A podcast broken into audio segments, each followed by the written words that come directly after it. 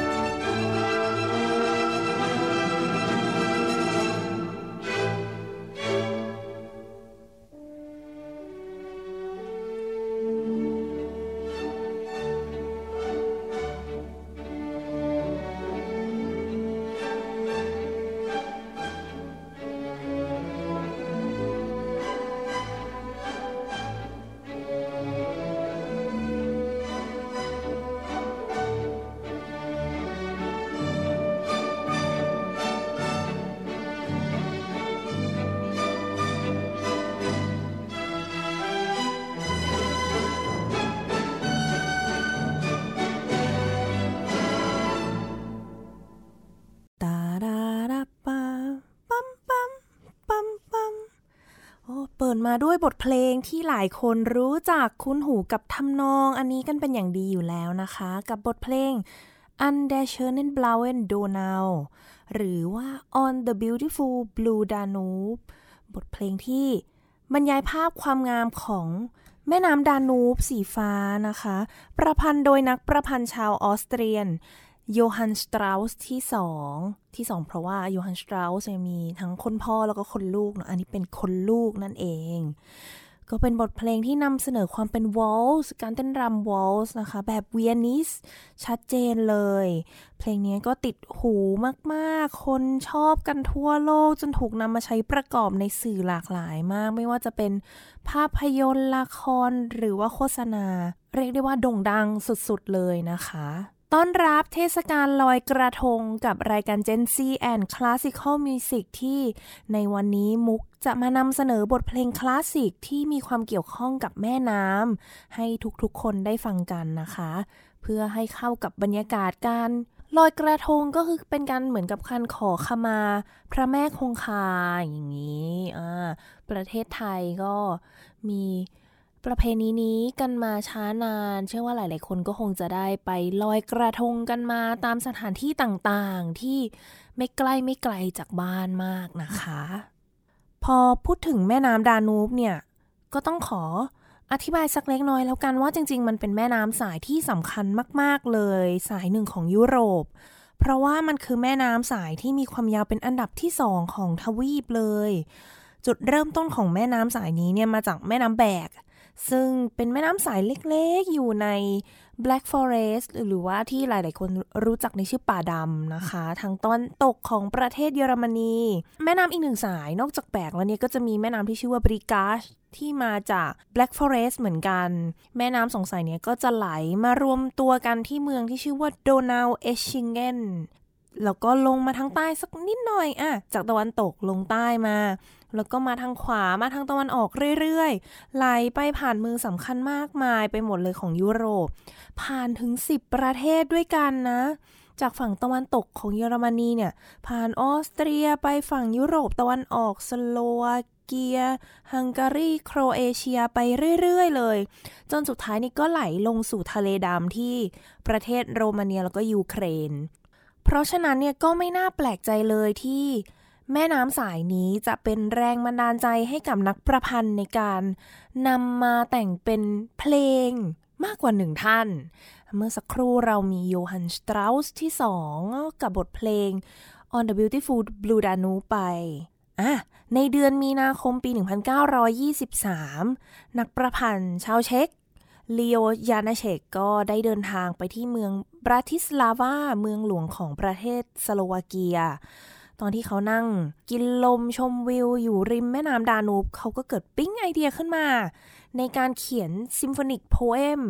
หรือว่าเป็นบทเพลงที่บรรยายภาพบรรยากาศเรื่องราวเกี่ยวกับแม่น้ำดานูบเนี่ยซึ่งเขาโอ้เขาไม่ได้แต่งเหมือนคนอื่นนะไม่ได้ว่าบรรยายภาพแม่น้ำที่สวยงามธรรมชาติต่างๆแต่เขาหยิบยกเอาบทกลอนมาเป็นไอเดียในการแต่งแต่ละท่อนก็แปลกดีนะคะคือแทนที่จะเป็นอะอย่างที่บอกว่าบรรยายแม่น้ำเป็นคลื่นเป็นอะไรเขาก็ใช้วิธีการเล่าเรื่องราวของผู้หญิงคนหนึ่งโดยแม่น้ำดานูบเนี่ยเป็นตัวแทนของเธอที่เต็มไปด้วยแพชชั่นนะมีฉากของกลอนนะตอนท้ายที่บรรยายภาพการกระโดดจมลงในน้ำนี้เดี๋ยวให้ลองไปฟังท่อนที่หนึ่งซึ่งมาจากกลอนที่ชื่อว่า Lola ของอเล็กซานเดอร์อินซารอฟนะคะเรื่องราวในโลล่าเนี่ยเป็นเรื่องราวของผู้หญิงที่เป็นโสเภณีท่านหนึ่งผู้ที่เขาเคยมีชีวิตที่แสนสุขชีวิตที่เต็มไปด้วยความสนุกสนานก็ชีวิตมันเดินทางดำเนินไปสู่ความเสื่อมโทรมความหนาวเหน็บแล้วก็ความหิวโหยอดอยากก่อนที่จานาเชกเนี่ยก็จะพาเธอดำดิ่งสู่ห้วงลึกของแม่น้ำค่ะ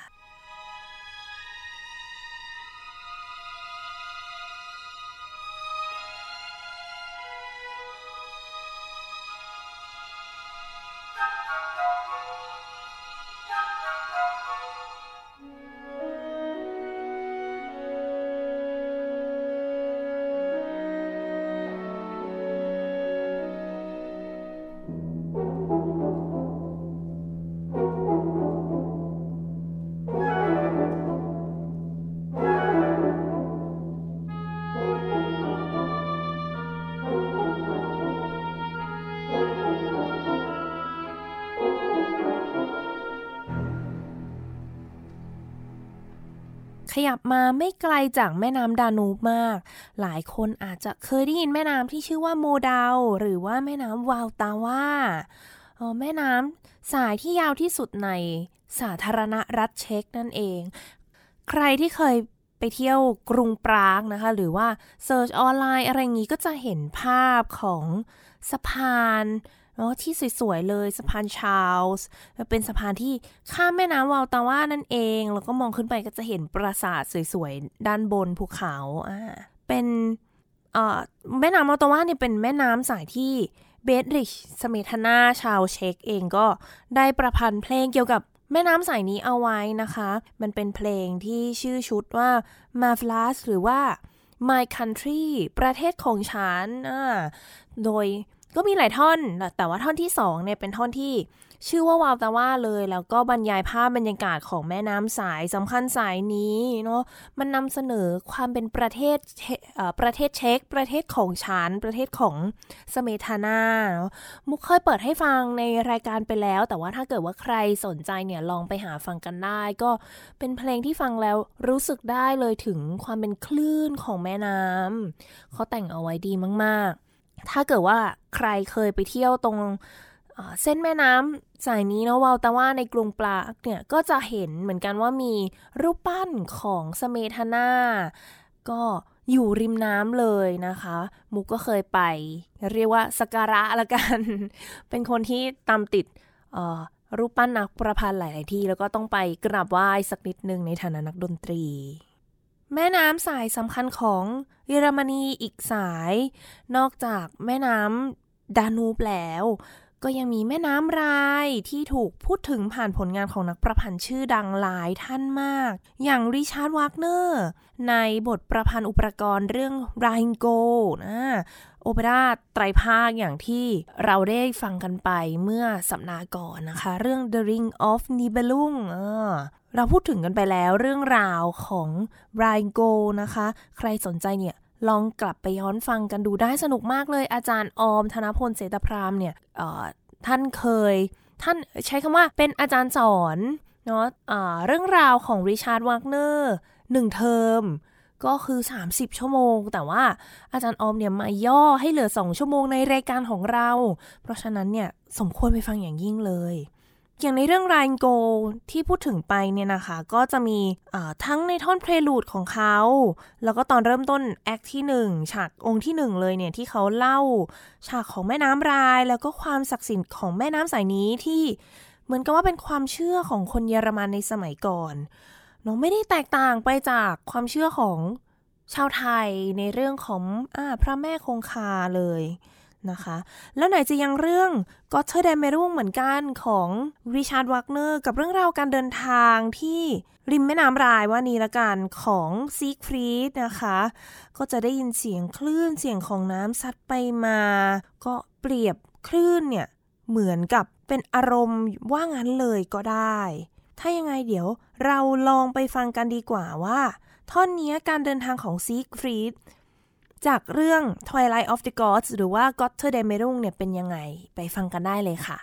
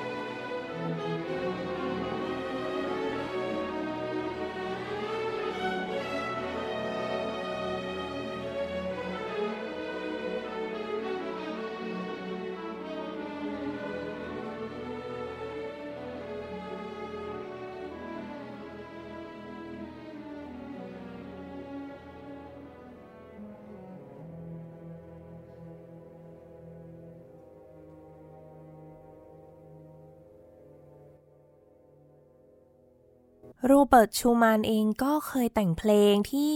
กล่าวถึงแม่น้ำไรน์เอาไว้อย่างในซิมโฟนีหมายเลขสามที่ก็รู้จักกันในชื่อไรน์ซิมโฟนีนะคะรวมไปถึงบทเพลงที่มีชื่อว่าอิมไรน์เพลงที่หกจากบทเพลงร้องชุดชื่อว่าดิชเทอร์ลีเบอร์ก็ไม่น่าแปลกใจเท่าไหร่เลยนะคะที่ชูมันเองจะแต่งบทเพลงที่เกี่ยวกับแม่น้ำไรน์เนื่องจากว่าชูมันเนี่ยใช้ชีวิตอยู่ในแถบโซนไรแลนด์ก็คือโซนเอ่อทางตะวันตกของเยอรมนีที่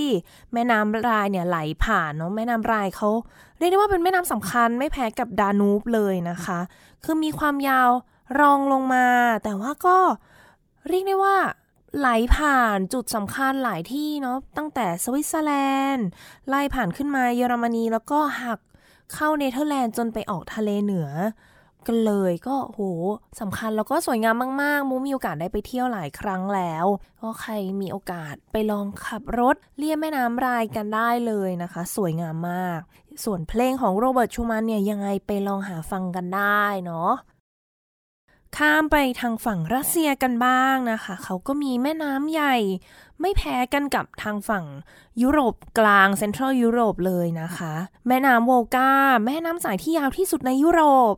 แล้วก็ยาวที่สุดในประเทศรัสเซียเนี่ยได้ไหลมาใช้คำว่าบรรจบกันได้ไหมนะคือเขาใช้วิธีการขุดคลองแล้วกันเชื่อมกันระหว่างแม่น้ำโวลกาเนี่ยแล้วก็แม่น้ำดอนแม่น้ำดอนเองก็เป็นแม่น้ำที่มีความยาวเป็นอันดับห้าของทวีปยุโรปเลย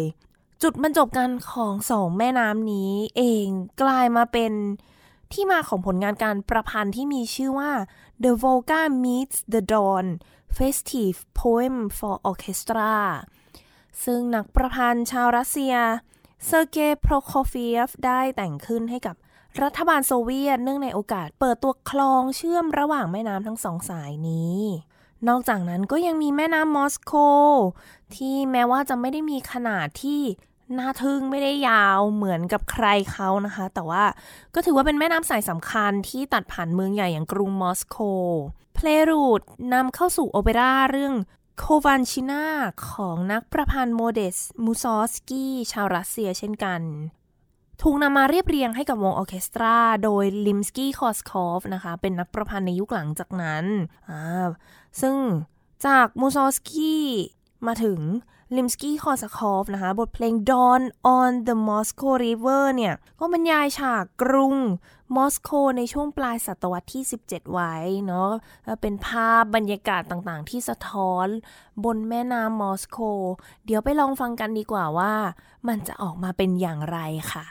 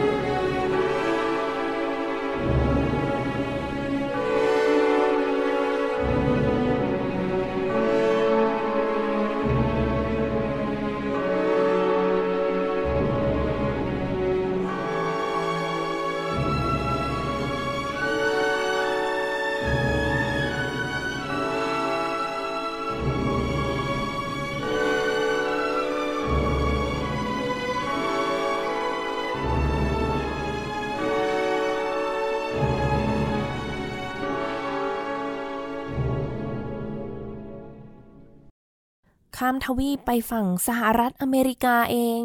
ก็มีแม่น้ำสายใหญ่ยักษ์ที่ไม่พูดถึงไม่ได้เลยนะคะอย่างแม่น้ำมิสซิสซิปปี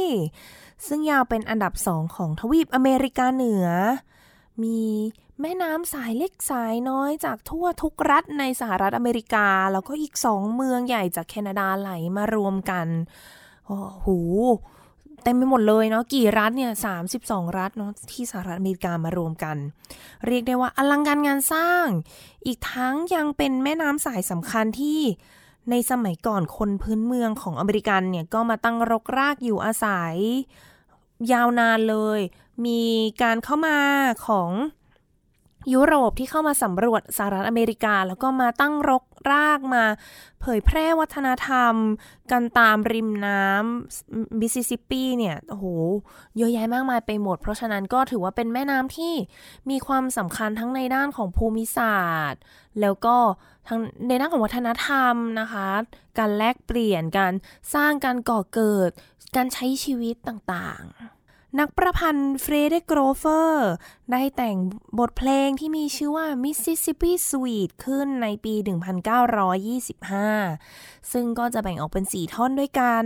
ท่อนแรกเนี่ยเขาใช้ชื่อว่า Father of Waters ที่บรรยายถึงความยิ่งใหญ่ว่าเป็นแบบบิดาของเหล่าแม่น้ำที่อย่างที่บอกว่าเป็นเหมือนแม่น้ำสายเล็กๆมารวมกันกลายเป็นแม่น้ำใหญ่ที่ชื่อว่า Mississippiเหมือนกับว่ามิสซิสซิปปีนี่เป็นคุณพ่อแล้วก็มีแม่น้ำสายเล็กๆตามรัฐต่างๆเนี่ยเป็นลูกนะคะเดี๋ยวให้ลองฟังกันถึงความยิ่งใหญ่ของบิดาของเหล่าแม่น้ำของสหรัฐอเมริกากันว่าจะเป็นอย่างไรค่ะ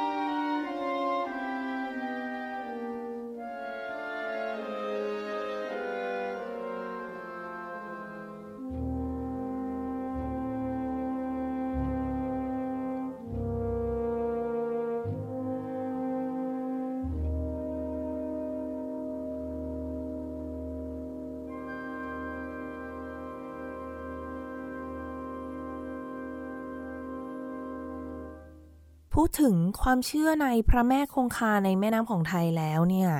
ทางฝรั่งเองเขาก็มีเทพเนาะตามความเชื่อตามเรื่องเล่าตามตำนานของเขาไม่ว่าจะเป็นกรีกโรมันเทพนอสคือต่างก็มีเทพประจำแหล่งน้ำต่างๆเนาะอย่างเช่นอ่ะโพไซดอนใช่ไหมคะที่อยู่ในทะเลก็เหมือนกันกับเนปจูนอ่ะถ้าเป็นฝั่งโรมันอย่างนี้หรือว่าออนดีนอ่ะเป็นพรายน้ำอ่าซึ่งนักประพันธ์ชาวฝรั่งเศสมอริสราเวลก็ได้นำเรื่องราวของออนดีนพรายน้ำตนนี้เนี่ยมาแต่งเป็นท่อนแรกในบทเพลงเปียโนบรรเลงกัสปาร์ เดลานูของเขานะคะเป็นเพลงเพราะๆที่เหมือนกับเป็นการเล่านิทานเกี่ยวกับเทพแห่งสายน้ำองค์นี้ที่เชื้อเชิญชายหนุ่มให้มาเยี่ยมยังสถานที่ของเธอแล้วก็กลายมาเป็นกษัตริย์แห่งสายน้ำอ๋อจะเป็นยังไงนะบทเพลงนี้บทเพลงบรรเลงเปียโนเกี่ยวกับเทพพรายน้ำออนดีนไปฟังกันได้เลยค่ะ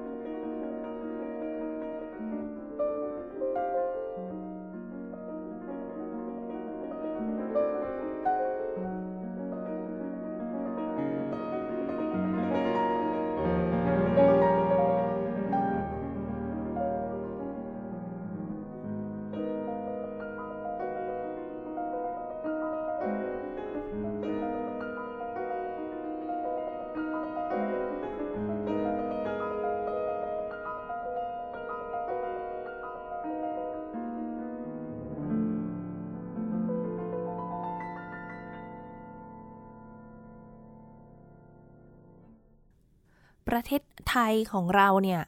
ล่องเรือไปเนาะกษัตริย์นั่งพยุหยาตราก็จะมีการท่องกาบเหเรือไปด้วยอ่ะเวลาใครดูในโทรทัศน์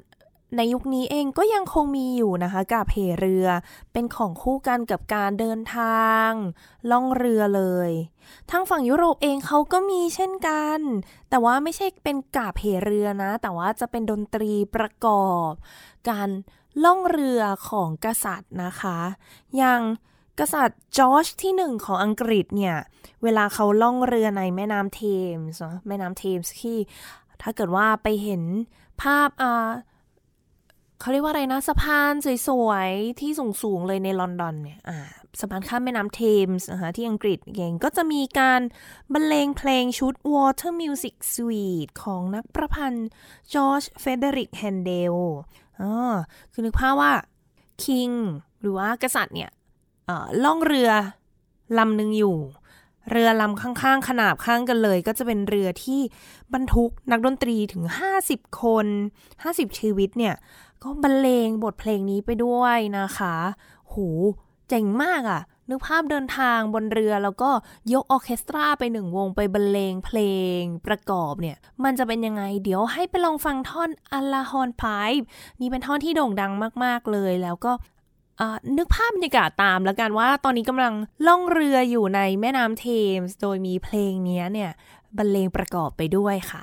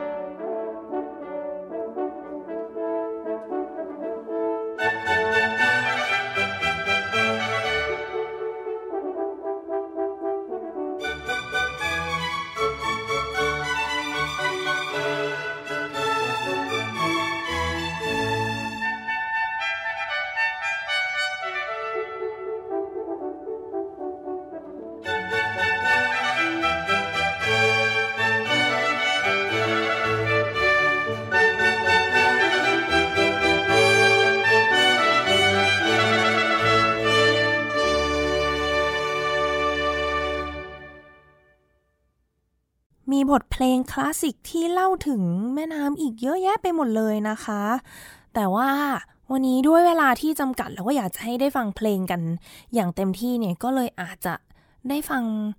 น้อยหน่อยไม่หลากหลายมากไว้ถ้ามีโอกาสเนี่ยมุกก็จะหยิบยกบทเพลง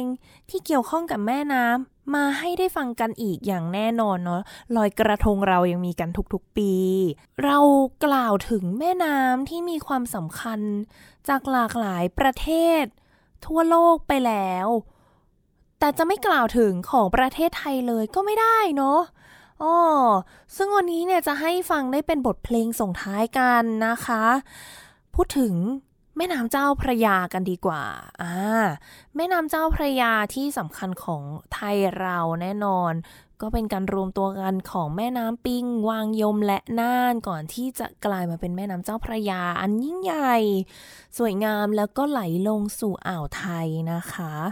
แน่นอนเลยเนาะมันจะต้องมีนักประพันธ์ชาวไทยหลายๆท่านเลยนะคะที่หยิบยกไอเดียภาพบรรยากาศแรงบันดาลใจจากแม่น้ำเจ้าพระยาเนี่ยมาประพันธ์เป็นบทเพลงที่ไพเราะแล้ววันนี้มุกก็จะหยิบบทเพลงหนึ่งนะคะชื่อเพลงว่ามาร์ชเจ้าพระยามาให้ท่านผู้ฟังได้ฟังกันบทเพลงนี้เนี่ยโอ้ประพันธ์โดยนักประพันธ์